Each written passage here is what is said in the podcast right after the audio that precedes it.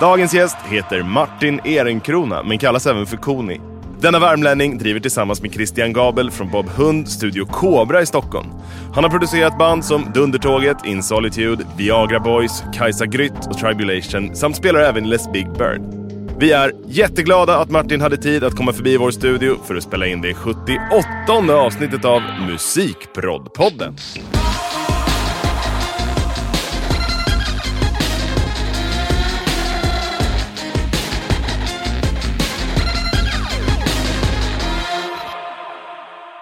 Hej och välkommen till Musikprodpodden avsnitt 78. Som gäst idag har vi alltså, som ni precis hörde, Martin Koni Ehrenkrona. Välkommen. Tackar, tackar. Vi fick just veta innan här att det är en före detta adelssläkt, utsparkad. Ja. Det är, det är ganska punk. ja, det är bättre att vara utsparkad ur adeln än, än inte. Eh, vi brukar alltid börja de här grejerna med en liten faktaruta. Ålder? 44, Var är du uppvuxen? i Värmland, Hammarö. Hammarö i Karlstad? Typ. Ja, utanför. Ja. En egen kommun, Just det. om jag får be. Mm. Det är lite som att vara uppvuxen i Åkersberga och säga att man är från Stockholm som jag själv. Ja, just det. Ja. Eh, var bor du nu? Hammarbyhöjden. Eh, familj? Ja, en unge i alla fall. Mm. Utbildning? Eh, en månad ungefär, sen hoppade jag av. Vad var det då för något? Alltså gymnasiet? Nej. det har du gjort kanske? ja, men jag tänkte om det var någon Ja. musikrelaterad utbildning. Ja, precis. Men, eh, ja, men det var någon musikproduktion, utbildning som jag hoppade på på högskolenivå. Just det. Men så... Vilken skola då? Det var i Värmland. Ja, okej. Så jag tänkte att jag skulle pendla. Ja. Det var precis när vi byggde studion, så jag tänkte att ah, jag gör väl det här. Men så gick jag en månad och lärde mig som matematiken och liksom ljudvåg, frekvens, fasfel. Det där som är så tråkigt Mm. att lära sig själv. Men sen när det började bli lite så här uppmickningsteknik av någon gubbe, då hoppade jag av för det. Tänkte jag att det kan jag lära mig själv. Typ. Mm. Och så passade det så bra så att jag fick, jag fick något jobb, mitt första jobb då. Ah. För vi hade precis byggt klart studion, jag Christian Gubell. Ja, den du sitter i fortfarande. Ja, Har du någon hobby jämte musiken? alltså jag springer ganska mycket Ja. och det är väl det. Ja. Inte bara ganska va? Ganska så jävla mycket va? Ja, man har tid, om jag har tid så springer Jag har sett på Facebook. skitmycket. Jag har fått för mig att du springer väldigt långt åt gången. Långt åt gången ofta, Mm. om jag har tid. Ja. Alltså så här riktigt långt, eller hur? Alltså när jag springer till, till vardags så kanske det är mellan 8 kilometer och 35 kilometer. Just det, så efter turnéer då blir det 8 kilometer och eh, liksom när det är en lång hemmaperiod då kan det bli 3,5 mil. Ah, alltså, jag springer ju på turnéerna hela Ja, tiden. Varje stad man kommer till är ju sjukt kul att springa igenom. Det är inte så kul att springa bakfull bara tänker jag, men det kanske är lugnt. Det är, det är, inga, Funkar. det är inga problem. Nej. Det, det händer ju ofta. Det är bara att få i sig lite vatten och salt så Ja. funkar det. Ja. Vem är världens bästa musikproducent? Jag passar på den. Det, Ja. det går inte att svara på. Tänk om du svarar på den här nu då. Vem är Sveriges bästa musikproducent? Jag vet inte. Jag tyckte att Björn Olsson är rolig. Mm. Bara för att han är så udda. Mm. Mm. Jag håller med. Ditt livs största musikupplevelse? Det kan vara en konsert eller en skiva du lyssnar på eller spelat själv eller whatever. Mm. Svår fråga, men det första jag tänkte på var min första konsert, Jerry Williams, när jag var sju. Mm. Han körde upp med sin motorcykel på scen. Fan, vad utomhusscen utanför, det var någon sån här EPA, så här lågpris shoppingmall i Värmland. Mhm. På parkeringen där brände han av sin Mm. konsert. Jag blev helt stoked. Ja, suveränt. Det, är- det är liksom något visst med, med Rest in eller var peace. något visst med den gubben. Mm, absolut. Eh, hur gammal var du när du gjorde ditt första musik eh, eller ljudjobb? Kan vara att spela i band också förstås och få ett gage men. Vad fan var det? Men det måste varit något av mina första band där.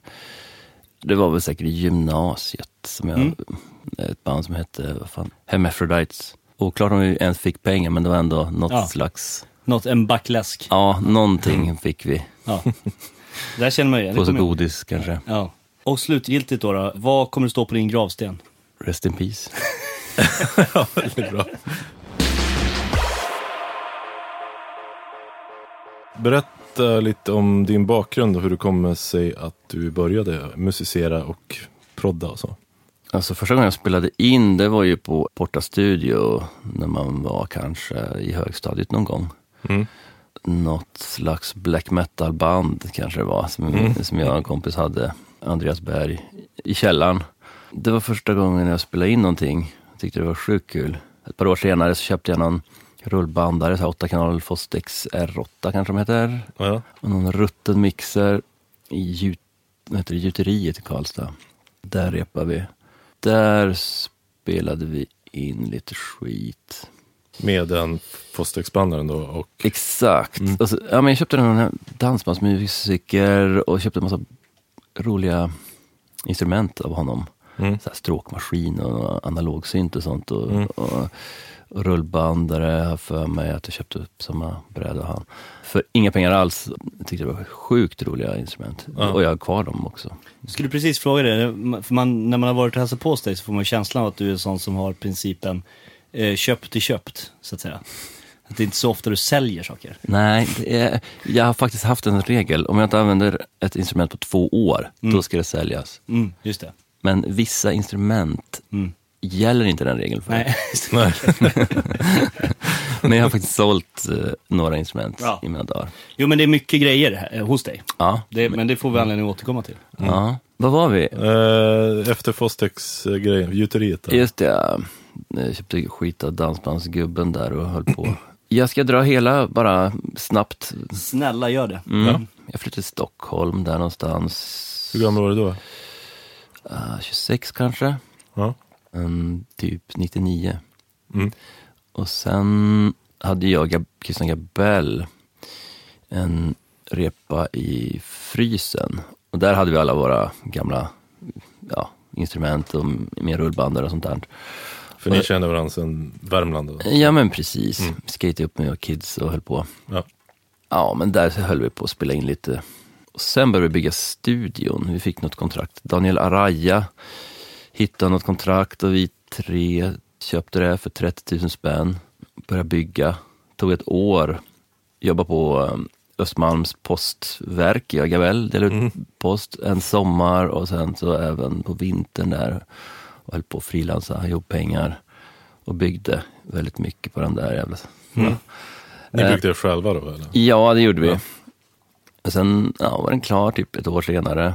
Och då hade jag börjat plugga fast hoppade av för att jag fick ett jobb. Så jag fick, jag tror att det var, vad fan var det? Vet, men det var så här, Mastering Street skulle spela in en skiva. Mm. Ehm, Gamla indiebandet då? Som, ja, ja. Rock, indie rock'n'roll-bandet Mastering Street. Men eh, då, då hade inte de spelat på ett par år så det var så här, de skulle göra en eh, skiva som var lite mer bara, mycket udda idéer. De ville inte ha med skivbolag att göra typ, så de, Ja. de bara, Mm. vi bara lekte i studion. Mm. Men det var typ första jobbet i studion, Studion som alltså heter Cobra. Studio Så För lyssnarna. Mm. Ja, och det är samma ställe som du är kvar på. Ja, det är det. Så nu har du suttit där i 14 år 14 eller år. 15, fan. Ja, sjukt. eh. Det är, vi, vi är ju i stort sett grannar ju. Det är mäktigt. bara några, det är bara några kvarter bort. Studiotätt här i Vasastan. Har kommit att bli i alla fall. Ja, Eh, men du, kanske var du som startade studiotrenden i Exakt. Ja, jag tror det. Men du, eh, Christian Gabell eh, sen barndomen och ni håller fortfarande ihop, handen ihop, jag säga. Ni sitter kvar där båda två. vi är fortfarande sams. Mm. De andra som du hade band med, har de fortsatt med musik eller? Alltså där, dina gamla bandkompisar? Eller har de trillat, har Nej. 9 to 5 -ar? Ja, det, det är, det är, jag vet inte fan vad de gör nu. Nej. De jobbar på fabriken. Ja. Finns det någon fabrik kvar i Värmland? Nej. Ja, det finns, på Hammarö finns det ju Ja, just det. Skogalsverken, Mm. Billerud. Kafferosteri. Ja, ja, men det, nej, det är ju Lövesli där. Det är ju det är Karlstad, men Nej, nu snackar vi pappersbruket. Ja. Men du, eh, som sagt, du, ni har haft den här studion då i 14 år, sa du, typ? Mm. Från att den var färdig eller från att ni tog över kontraktet? Jag kommer inte ihåg faktiskt. Jag tror att det var, det är typ 14-15 år och första året Mm. Var det bara lite bygg. Vad var tanken när ni byggde, tror du? Var det liksom, kommer du ihåg det? Så här, var det... Ja, ja, det var absolut inte att starta en kommersiell studio. Det Nej. var så här, ah vad skönt, nu har vi ett ställe att ha alla våra gamla syntar vi har köpt av dansbandsmusikerna Ja. på och bara le leka, bara mm, så, ha ett ställe att hänga, hänga på. Mm. Eh, För frysen var inte så kul Nej. liksom. Vi ville ha ett eget ställe. Ja. Men om man skulle kunna spela in någonting och få pengar, då är det så här. Då skulle det varit bonus verkligen. Det var nog inget ens vi pratade om, det var, Nej. var egna projekt. Ja men direkt när jag var klar så då fick jag ett jobb och sen dess har jag liksom inte ens tänkt på vad jag ska göra. Nej, du, du har fortsatt på den banan helt Ja, Ja. Ser studion ungefär likadan ut idag som den gjorde då? Alltså rent nej det, byggmässigt då i alla fall.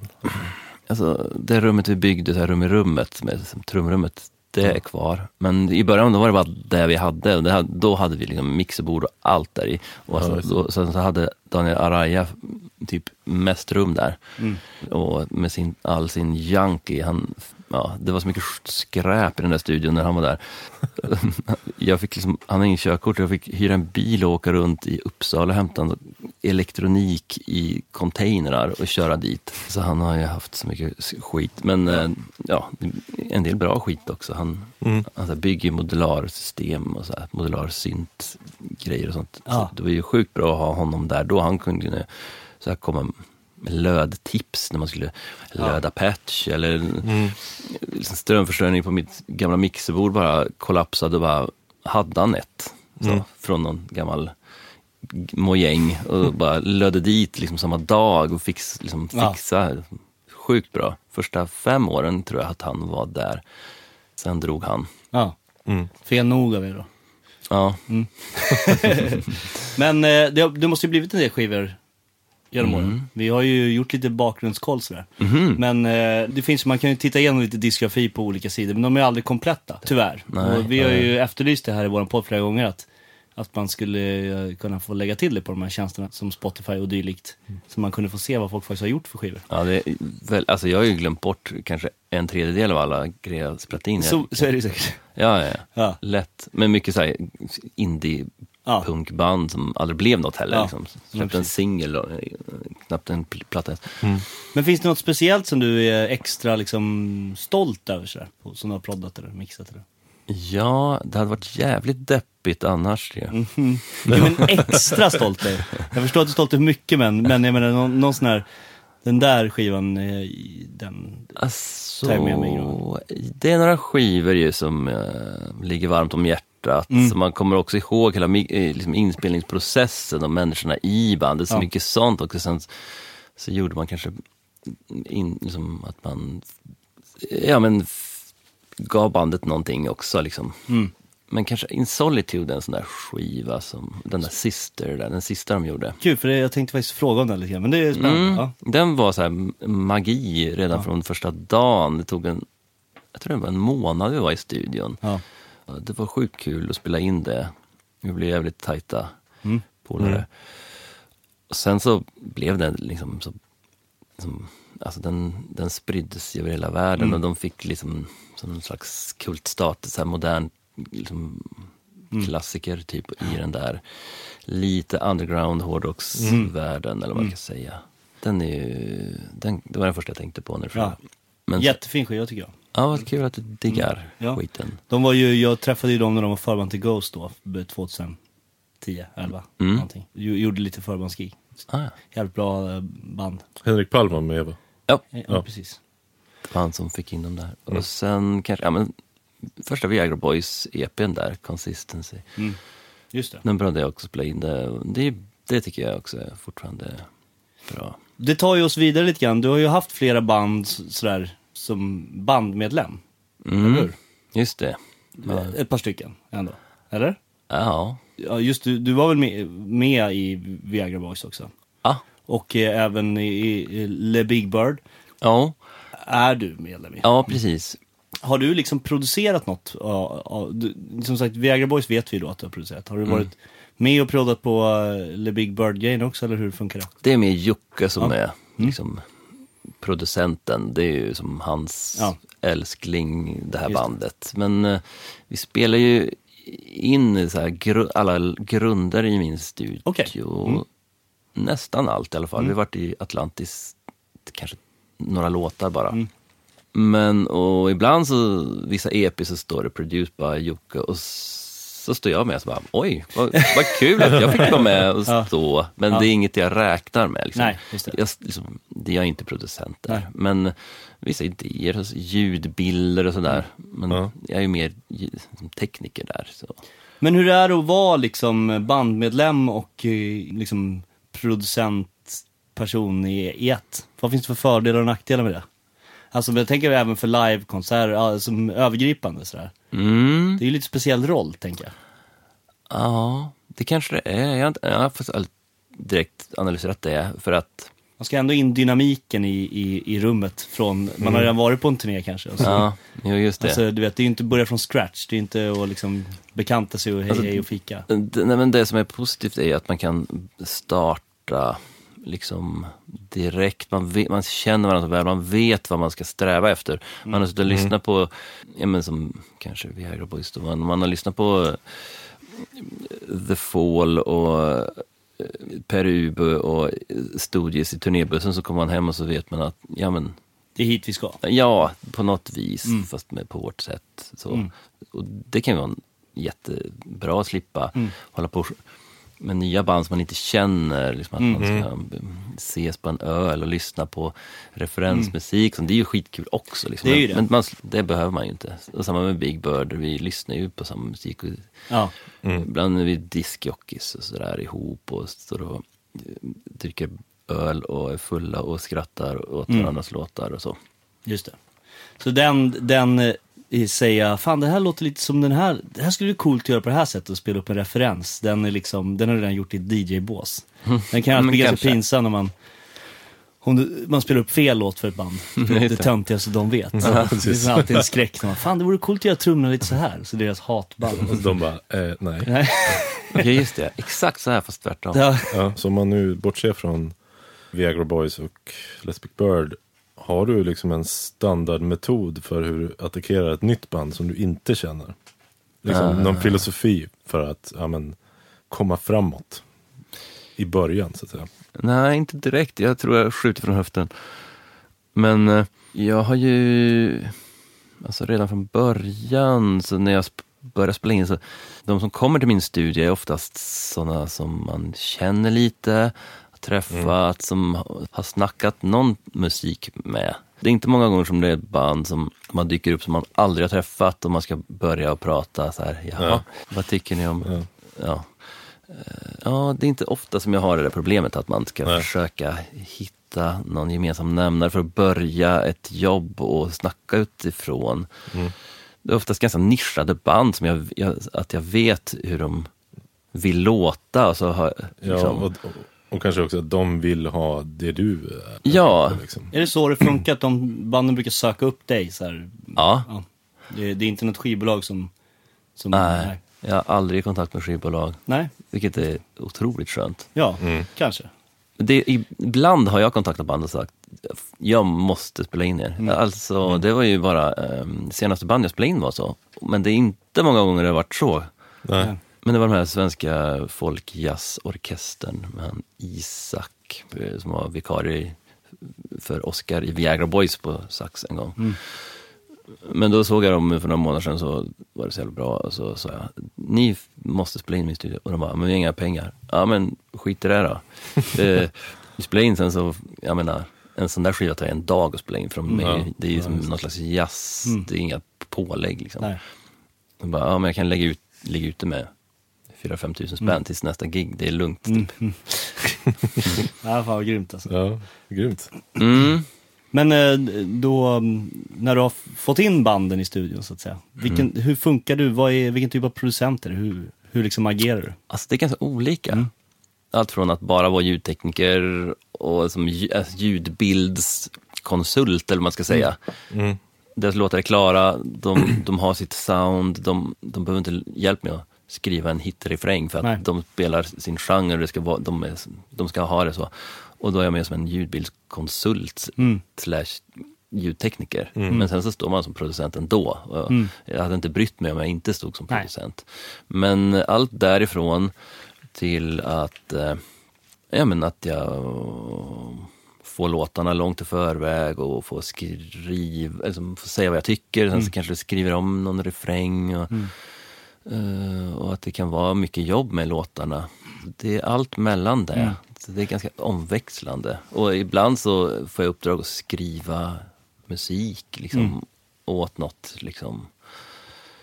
Ja, då är det den där låtskrivarproducenten då. Mm. Vet du innan hur det kommer vara ungefär? Eller liksom...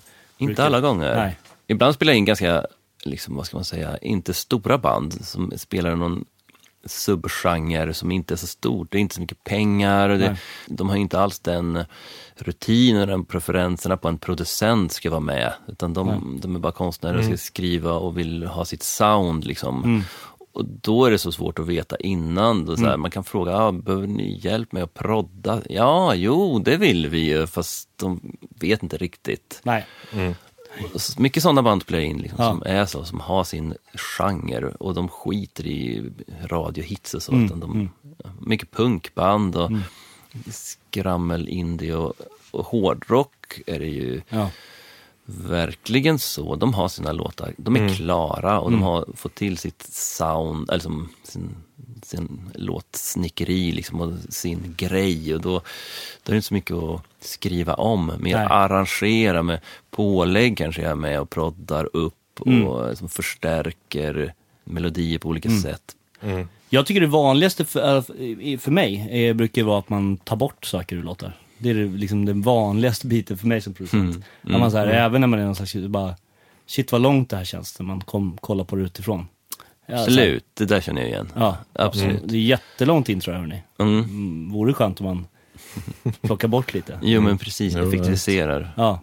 Vilket, alltså är det mest svenska band eller kan det vara lite från lite alla möjliga håll? I... Ja, det är mest svenskt. Mest svenska, ja. Men det var något, ja, men något engelskt band och ett gäng tyska band, mm, finska band. Men Mm. det är ju 98 procent svenskt. Ja.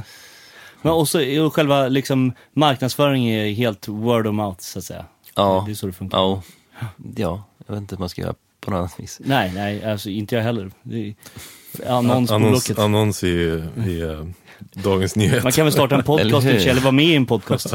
Man kan gästa en musikproduktionspodcast. Ja, det kan man. man. Ja. Tyvärr, tyvärr ska jag göra besviken, de flesta som lyssnar vill ju också producera. Det är dina konkurrenter snarare. Kanske bara konkurrenter Ja. som lyssnar på mig och snor mina tricks. Exakt. Men eh, på tal om eh, den här, du sa att du gör lite hårdrock, eller ganska mycket hårdrock va?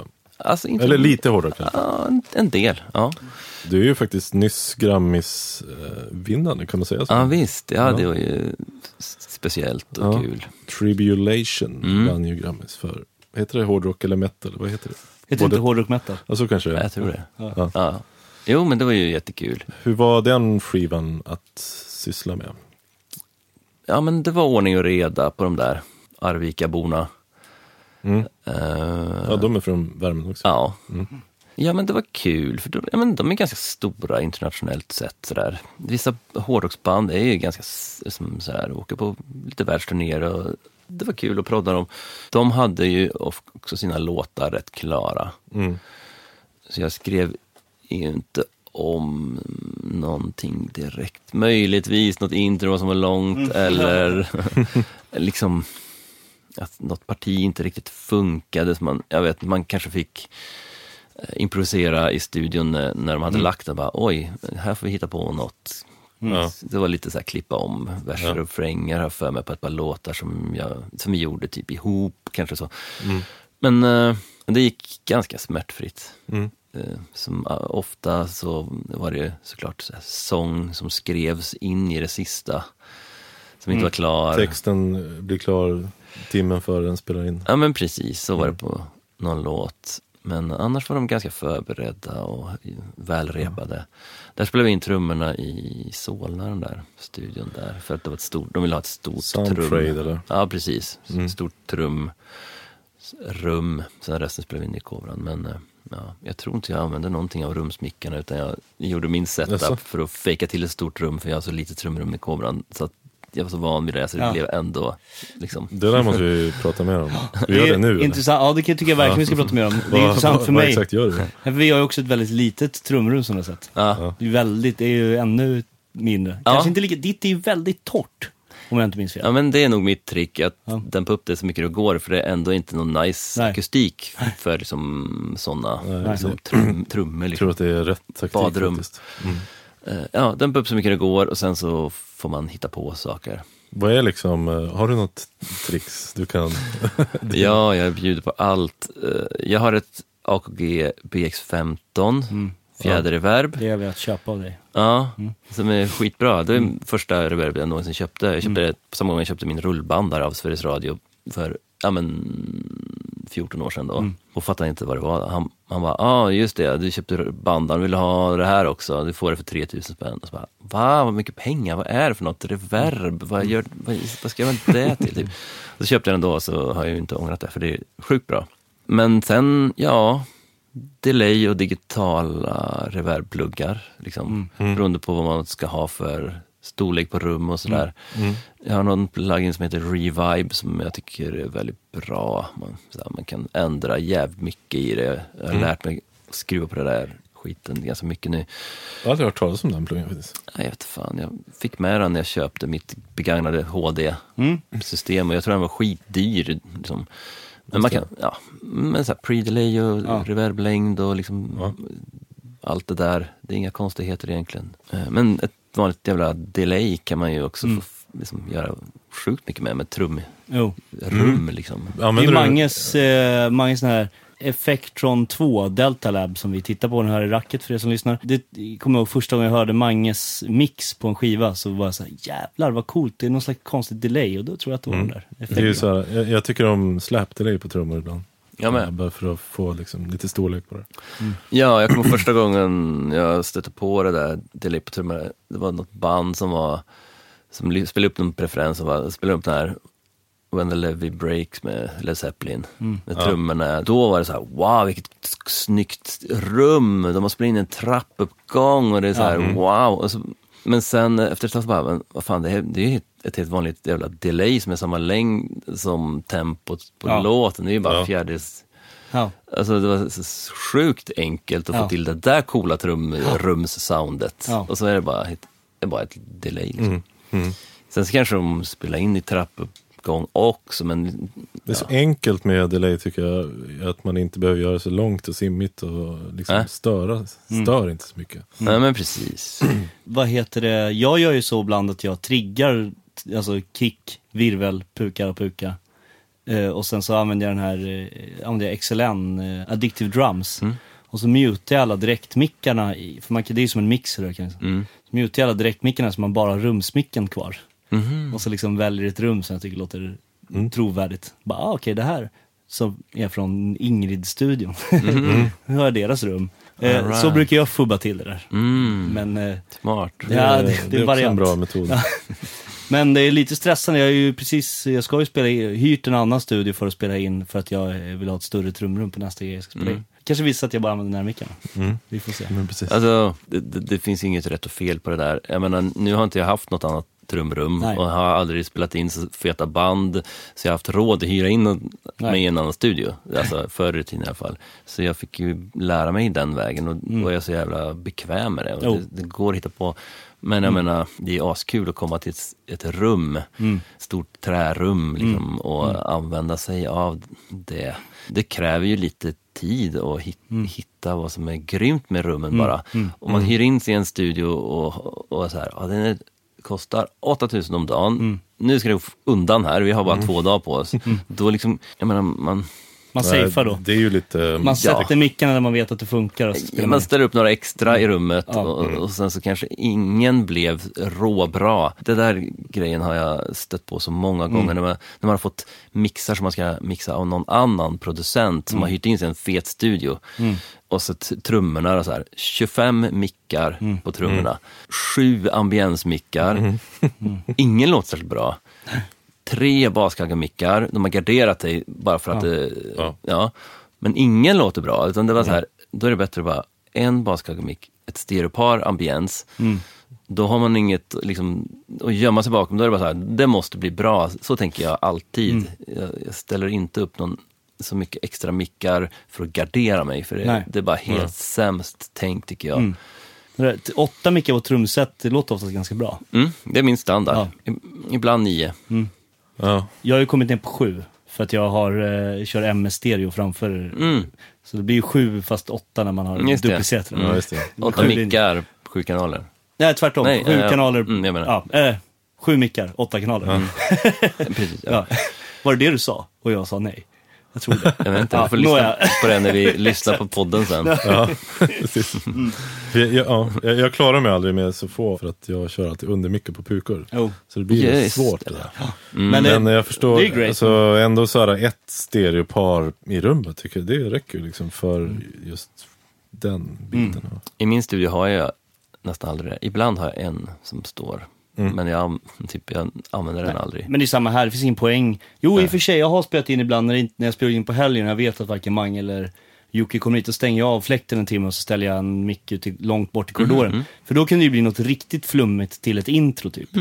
Men det är ju... Precis. Ja, Effektljud. ja, liksom. precis. Ja, ja, men det kan vara kul. Ja, men det är väldigt, väldigt sällsynt. sällsynt. Nåja, men du, eh, andra instrument då? Det känns som att du spelar in mycket gitarrer. Ja, det är mycket gitarrmusik, Mm. det är det ju. Men i och för sig så, nu avbryter jag innan jag börjar svara på frågan. Jag lyssnade på den här Kajsa Grytt-skivan som du väl har producerat, eller? Denna tycker jag är kanon. Jävlar vilket grymt jobb. Låter fantastiskt den skivan. Men där är det ju så här, väldigt blandad, vad ska man säga. Det är väldigt syntigt fast det är mycket rockgrundskänsla på det sådär. Mm. Det känns lite kanske som eh, ditt signum, eller? Och blanda lite Kanske. Jag, stilar. jag har inte tänkt på det. Nej? Det var en sån skiva som, ja den var ganska speciell. Det blev att jag proddade den som fan och skrev om typ ganska mycket låtar, refränger typ som jag inte tyckte fanns och sånt där. Mm. Det började med att hon frågade om jag ville prodda och så sa jag nej tyvärr jag har inte tid. Jag vet inte, jag höll på med annat och var mer intresserad av det typ. Mm. Och sen så bara, ja men, ja, men jag hyr studion och försöker själv. Ja men visst, typ. Och sen började vi spela in. Och så ja, upptäckte hon ganska fort att det här kommer inte gå. Och då var det så här, ja men vad fan, jag proddar väl då. Är det sant? Okej. Ja, och, och men då var det så här, väldigt skoningslös var jag nog. Och var så här, ja men om det här ska funka då får vi göra så här. Och så, ja, så blev det, det är inte ofta jag proddar på det viset och skriver så mycket som på Nej. den skivan. Men hon är helt grym. Men om jag skulle prodda det var det tvungen att bli så typ. Liksom.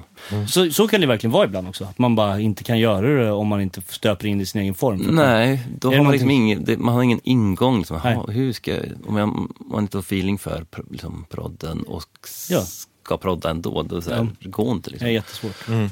Nej, det låter helt underbart den skivan tycker jag. Ja, kul. Det var så kul att skriva så här, här syntarrangemangen Jättefina. och stråkarrangemangen. Hyrde in han, en gubbe som är proffs, eh, Ja.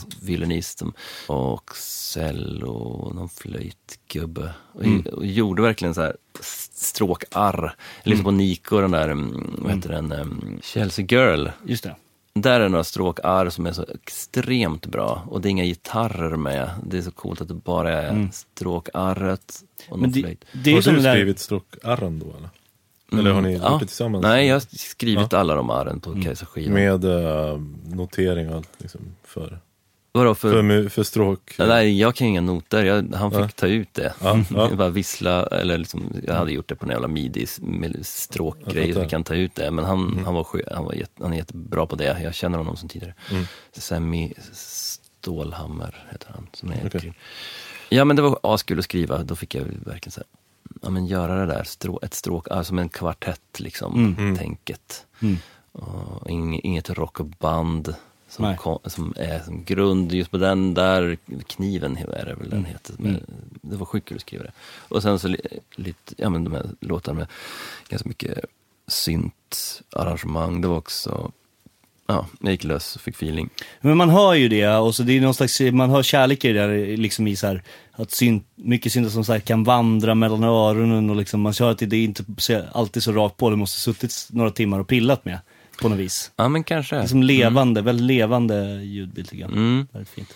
Och även körarrangemangen skrev jag Mm. mycket. Jag tycker det är kul, men typ ha tre olika melodier som vävs Mm. in. Försöker, jag försöker tänka att det här ska vara basic, primitivt. Det är bara tre melodier som ska vandra upp och ner och skapa någon slags magisk em, helhet. Mm.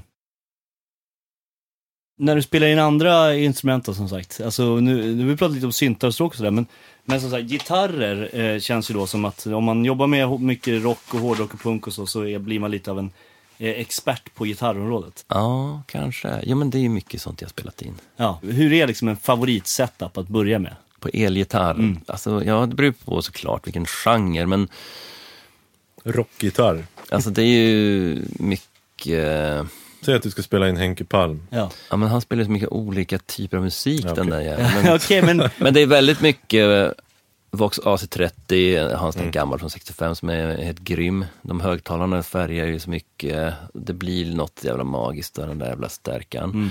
Henke Palm, men alltså gitar gitarrvalet liksom Mm. är ju lika viktigt som förstärkarvalet om man ska Oh, ja. spela in gitarr. Mm. Liksom, ja, men med Henke Palm, då är det så här, okej, vi tar min så Squire Strata från 82, den så här Japan, Mm. ja, JV.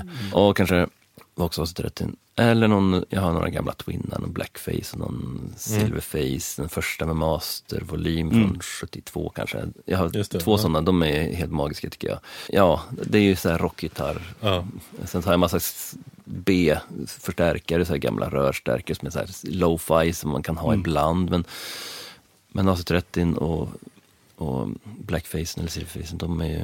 hur använder du den Twin Mastern då? Det är ju inte så att jag har en sån här Quadreverb, jag tror att den är 72 också, som är också har master. Mm. Men jag tycker det där är så lurigt, eh, det blir så jävla olika ton ju, beroende på var man, hur man liksom trycker på den där. Ska jag spela in vanlig Henke Palm rockgitarr, Ja. då, då har jag liksom volymen på nästan max Ja. och mastern på fyra kanske. Ja, då är det starkt. Mm, inte mega starkt. Okej, det är ju för att min är en 412 kanske. Men då är det så Ja, starkt det. så det bara är sjukt om Mm. jag kör. Ja. ja. så. Men, ja. Men ja, och sen ja, diskant och mid på max och bas på tre kanske. Okej, coolt. Inte den där brilliant-knappen på Nej. kanske. I alla fall inte om man har strata. Nej, fett. Ja, det ska- jag sno och testa. Får man använda en telecaster eller måste det vara humbuckers för att det ska funka då? Nej men alltså stra, Så länge, det är stratan då? Mm. Ja men kanske. Låter som det kommer bli bright. Ja, inte så jävla bright, tycker Nej, jag. Nej coolt. Ja. Vad, har, vad sitter det för mixen då framför den? där Ja, det stärkan? kan sitta. Nu senaste tiden har jag använt sån här um, Sennheiser 441. Som Mm. jag typ har, vi har haft dem i studion jättelänge men nu bara upptäckte den. De är ganska brighta. Mm. Men eh, man får dippa lite med en EQ så här. Bara Mm. ta bort de där taggigaste, jobbigaste fre- Mm. tinnitusfrekvenserna. Mm. Men annars är eh, M260, de gamla Ja, så här, Mm. slutet på 60-talet, början på 70, första halvan på 70-talet kanske. De Är det grå, band- det är de där, sådana där Ja, grå som ja. jag också har. Ja. De är magiska, de gamla. Jag har så här Mm. senare delen av 70-talet, de är inte alls samma och de nya är inte alls samma heller. Men de gamla där, de är magiska. De har jag för övrigt som överhäng på trummor också, jämt. Så jävla svag output i mina bara. Det kan de vara. Men man får köpa ett gäng och ta de bästa. Mm. Jag har köpt jättemånga genom åren. En del har pajat och en del har jag lämnat in på ombandning. Då låter det Steven helt Sank. sjukt. Ja, jag har också Steven Sank-mod där. Ja, de, de de, låter helt sjukt. ja, Verkligen. Men de som låter bäst är en som har originalbandet, det är Mm. ganska hög output i den. Och en som någon hobbyfixare bytte band på. Han gjorde bara på ett band, en mick, min Mm. mick, och sen så fick han barn och sen så sket han i det. Men han, den micken låter helt grymt. Okej. Min Steven Sank, det är ju den som har absolut lägst output. Det är ju helt Ja, jag vet. skämtsamt lågt. Ja, nej, men den är inte så kul faktiskt. Steven Sank har för övrigt gått under jorden har jag hört. Folk får Ja. inte tag i honom. Han har en massa mickar men han går inte att få tag i. Ja, jag har också hört det. Jaså? Ja. Den är, det, men jag fick tillbaka min i alla fall. Ja, jag med. Ja. Det var kanske fem år sedan. Men gitarrljud, ja, det där var ju bara ett exempel. Mm. Om man spelar in hårdrock, eller så här, Di- mer distad gitarr tänkte du? ja, Ja. Då är det oftast att jag har flera mickar på förstärkarna och två förstärkare. Typ när man snackar kanske In Solitude, Tribulation och Obliteration och Niflheim. Det är de jag har spelat in. Det är inte så jävla mycket mer hårdrock väl. Ja, Refused nu då. Det, Ja. Ja, det är får- också ganska mycket tid. Men då kan det vara så här, Vauxhall 30 och Marshall vad heter det, JCM 800, den där första modellen som Ja. kom bara 81. Den, den är jätte, jättebra på hårdrock. Och så har jag de förstärkarna och så har, har jag två mickar på varje förstärkare. Och då kanske jag har på Marshall 412 kanske jag har en SM57 som alltid är så här go-to-micken på gitarrer. Men och så kanske jag har en MD441 som heter Bright och på Voxen kanske jag har Sennheiser MD409, den där gamla som inte väger någonting, de där raka på ras. Ja, så 409 guld på ena sidan. Mm. Ja, de är kanon. Ja, de är jättebra på hög gitarr. Mm. Ganska tydliga diskantiga. Och så kanske jag har, jag kanske har en SM57 på den också, eller M260 som är lite muddigare. Så Mm. jag har en Bright, en lite muddigare. Ibland behöver jag inte ens använda alla fyra mickar, kanske bara tar en, men Splittar du gitarren då till två förstärkare, alltså f- Mm. före förstärkaren så att Ja. säga? Hur splittar du den då? Alltså, det som går fortast. En stämapparat som har två utgångar. Ja. Jag är inte helt obrydd om, Ja, ja. om impedans och, och skit. Ja, Jag okej. vet ingenting. Det är ett träsk. När man börjar fundera över det. Ja, jag orkar inte bry mig. Nej. Blir det bra så blir det bra. Men och sen så kanske dubbla diskpedaler om man vill ha hårdrocksljud, det är ju bra. Tube Screamer och kanske en sån här Ret eller n- något sånt där.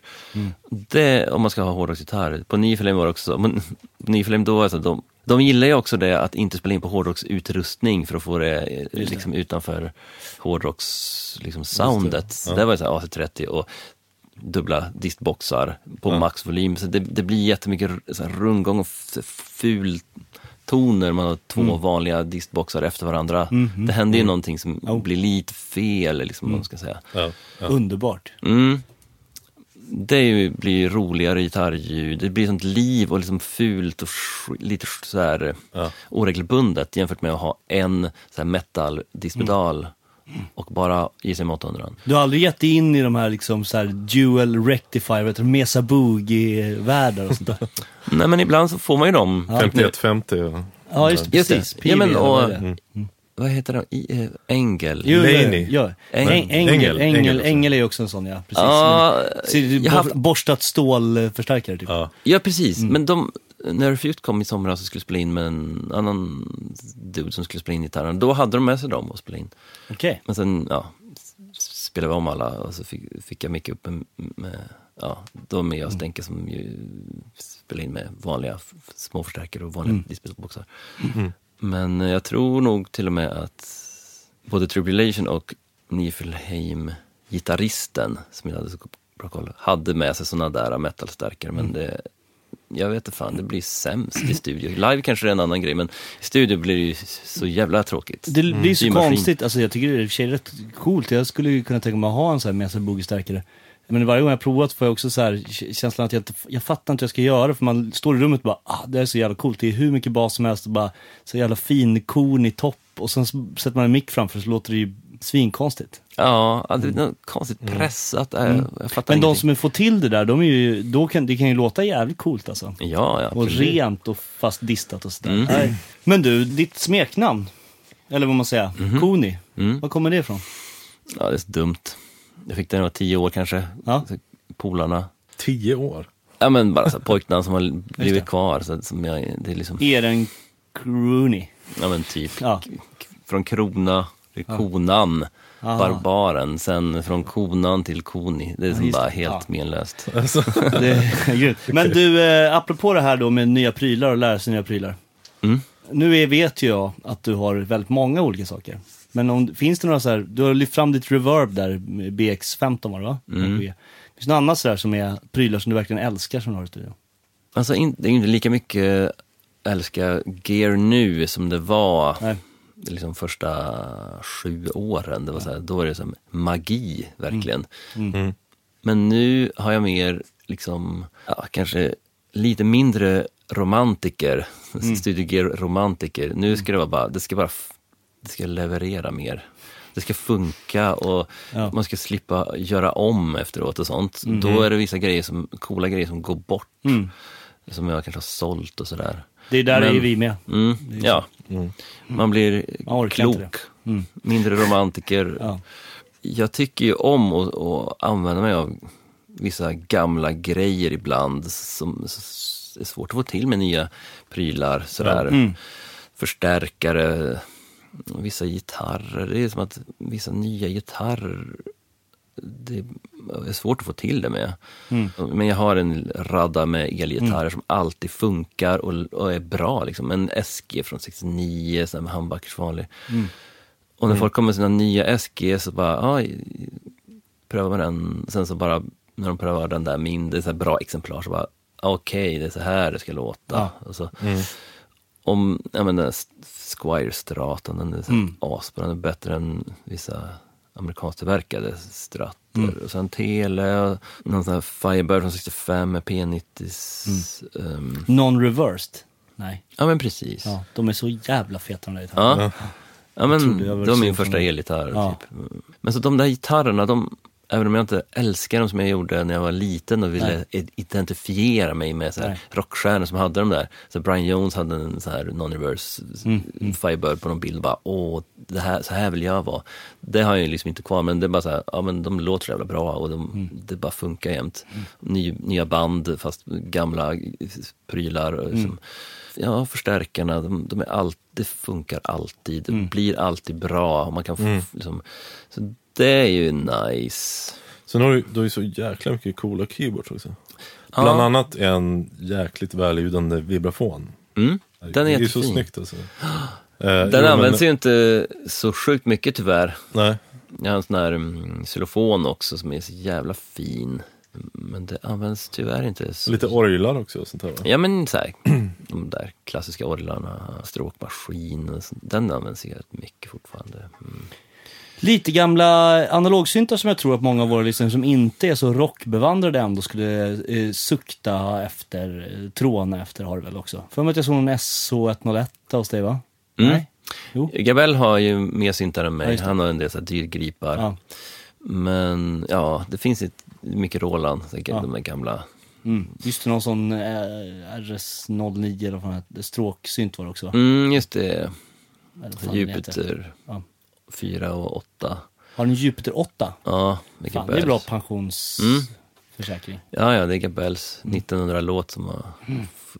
F- finansierat sitt beroende. Ja. Men, eh, ja, men jag har så här, Juno 60 tycker jag är så jävla bra. Den har jag hemma och skriver jättemycket på och spelar in sjukt mycket med. Mm. Eh, Och sen SH2, den har jag ju spelat med både Big Bird och Viagra Boys. Just det. Eh, Den är ju magi, monofonisk, men den är helt sjuk. Ja. De två syntarna, SH2 och Juno 60, de kommer man ju väldigt långt på. Ja. Med på. Apropå gamla saker som är coola men har eh, skit med sig. För mig, jag, jag turnerade mycket med Slagsmålsklubben back in the day och det var det en massa analogsyntar bara. Mm. Men för mig att det var S, eh, SO101 som man, om man liksom nuddade powerknappen på båda de exen de hade i alla fall. Om man liksom nuddade den, då stämde den ur sig. Man liksom Okej. tryckte lite på den men inte Mm. stängde av den helt. De är ju lite oberäkneliga. De Ja. ser ju ut att vara så här mycket mer pålitliga Ja, än ja. SO2 som Ja. ser ut att vara så här gammal. Ja, men men de är ju rätt sopiga i kvaliteten, Ja. 101 Ja. Men jag har inte spelat så mycket på den för att jag tycker SO2, alltså, då, ja. jag hittar den före och liksom, eh, det Mm. är bara så go-to-synt för mig för jag kan reglagen. Så den, ja. Men när jag spelar live då har jag i och för sig en sån där ny klon på 101 sån Just det. modul och bara tråkigt midi-keyboard. SO01. typ. Så heter den. Ja. Just det, jag har sett dem där. Men de funkar bra. eller? Ja, det gör de. Ja. Ibland så händer det något som bara stämmer ur sig. Man råkar, alltså nobsen är ju så små, så man, om man bara råkar peta på någonting så, Det låter ju som att de har klonat den för bra då. då. ja men typ, ja, typ. eh, ja men senaste giget med Big Bird, då var det så här, jag började, började en låt, det kanske var eh, Mannen utanför, som är jättefin så här, och bara, så kom Jocke in på gitarr, så bara, what the fuck? Och han bara, koll, vi bara kollar på honom, vem är det som är helt fel? Och så bara, ah fuck, det var jag. Och så är det någonting som har hänt med den jävla pissklonen.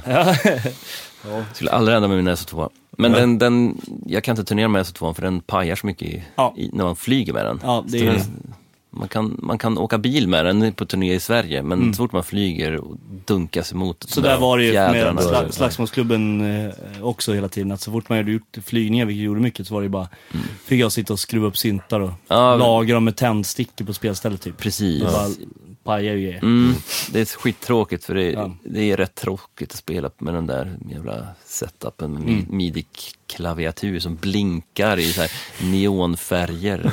Lite magi försvinner. ja, det gör faktiskt det.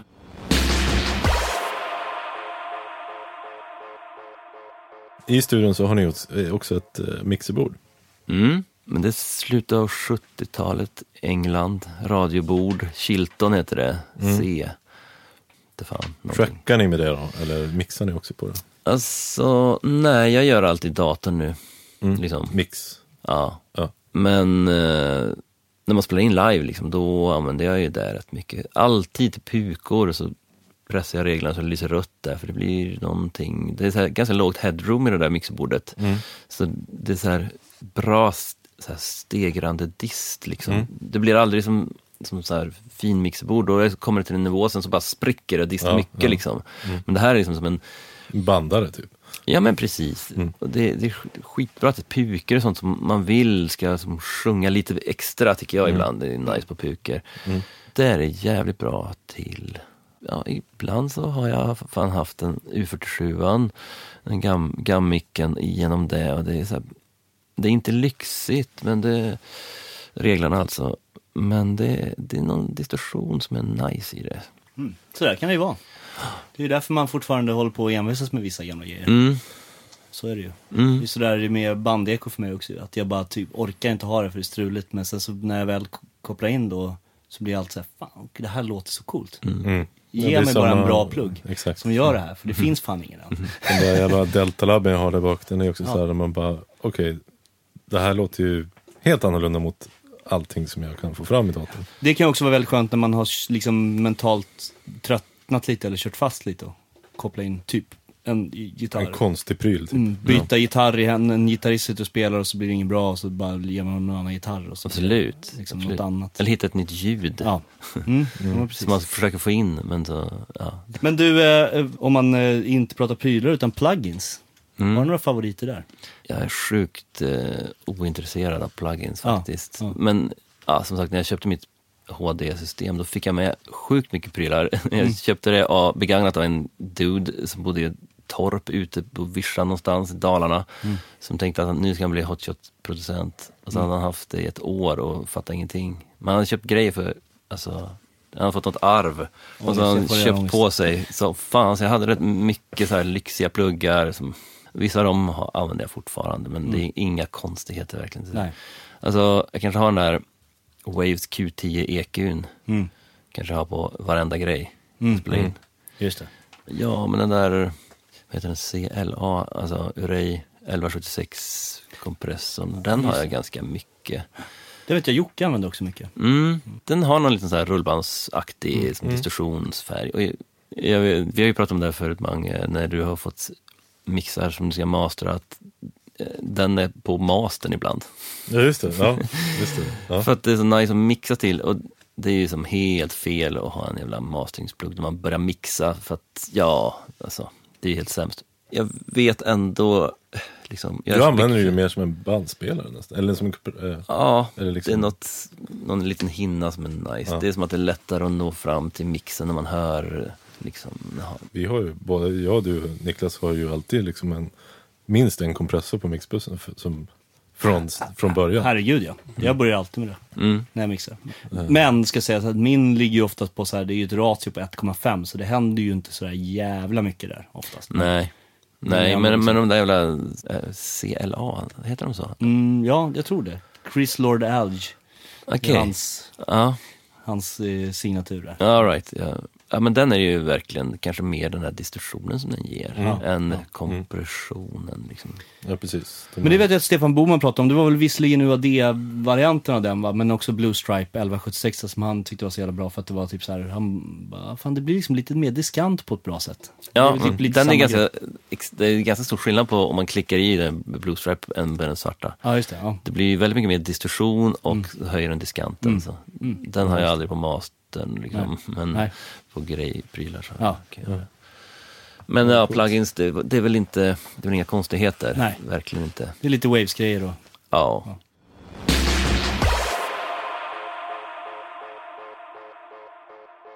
Om du skulle få poängtera dina egna styrkor som eh, producent eller tekniker, vad tycker du att det är?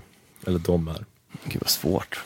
Det är vissa grejer som säkert är självklarheter som man inte tänker på som man, som man gör, tror jag. Liksom. Ja.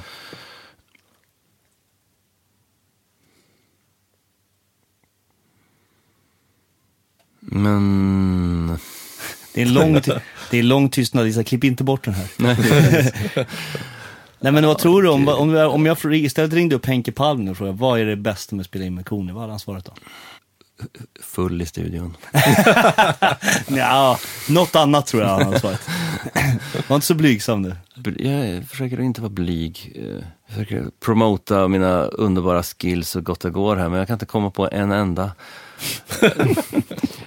men jag tror att jag, att jag är bra på att sätta mig in, kanske i, om det behöver sätta sig in i vad, vad, vad folk vill ha, så kan jag liksom fatta det och liksom förstärka folks idéer. Jag fattar vad, det, vad de har för idéer och så kanske jag kan göra någonting med dem som, så de känns starkare, och, eller, eller starka. Liksom, och försöka vara, ja, men jag kanske är så känslig och eh, försöker vara lyhörd och ja, men förstärka om folk har bra idéer. Då, då ska man lyssna på de idéerna och, och, och liksom gå till botten med dem och göra dem så feta det går. Och sen om de inte håller, då kanske vi prövar men så bara, nej det här funkar inte. Så kan jag, jag, jag är jävligt ärlig också och säger att, eller liksom, det måste man väl kanske vara, det kanske alla är. Att så här, nej men det här funkar ju inte. Nu får vi tänka om och så kan jag nog alltid ha någon slags konstruktiv lösning och idé som ersätter om folk har någon liksom, eh, Det någon som inte har funkat, säga. Ja men precis, så fattar jag vad jag ser kortärmen på som, vad, vad som funkar, som är samma idé fast den som funkar i praktiken. Mm, mm. Tycker jag att jag kan nog kanske eh, fatta grejen med. Låter ju som väldigt bra egenskap. Ja, om, om man nu jobbar med någon eh, person som har låtar och någon, liksom, något sound Mm. och, som de vill få fram, men så får de inte fram det. Så, eh, ja, men jag, jag, jag tror att jag är bra på så här, problemlösning, hitta vägar att gå som, som funkar. Det är jag nog bra på. Vilken är din akilleshäl då? Ska jag bjuda på de här, den här informationen? Precis. Jag kommer inte få en kund efter den här podden. Det tror jag. Massor. Nej men det är väl att Bara rassla till. Det är väl att, ja men vissa musikstilar eh, fattar jag inte. Nej. Och så, och, ja, och så är jag inte rätt man för det. Liksom. Nej. Du, eh, eh, Annars har jag inga dåliga sidor. Om du får liksom tipsa någon som vill eh, komma in och börja jobba med det du jobbar med. Har, har du några så här tips att ge på vägen? man är 19 år så vill man bli nästa Koni. Blir inte det. Ja, men, Förvånansvärt ofta folk inleder just så. ja. nej, men alltså, det känns som att det är så lätt för unga osäkra att försöka liksom, vara någonting som de inte är. och Som, s- göra så lyxig musik det bara går. Eller liksom så här, massa jävla skolor där man ska bli producenter. Att de ska göra massa musik som de egentligen inte vill, men de, de vill vara moderna och fräscha eller liksom vad det nu är som, som, som de tror att de ska vara. Som, då är det bättre att bara göra sin grej från början och fortsätta på det och nischa sig. Inte vara så jävla bred. Skit i eh, vad alla andra säger, gör det man själv vill och brinner för. Då finns det chans att man skulle kunna kanske komma någonstans. Mm. Men om man är för bred då kommer man bara hamna i det där träsket att man ska skriva eh, låtar som man inte fattar varför man ska skriva. Det, rimligt. det var ett jättefint tips och eh, vi tackar så jättemycket för att du kommit hit, tagit dig tiden.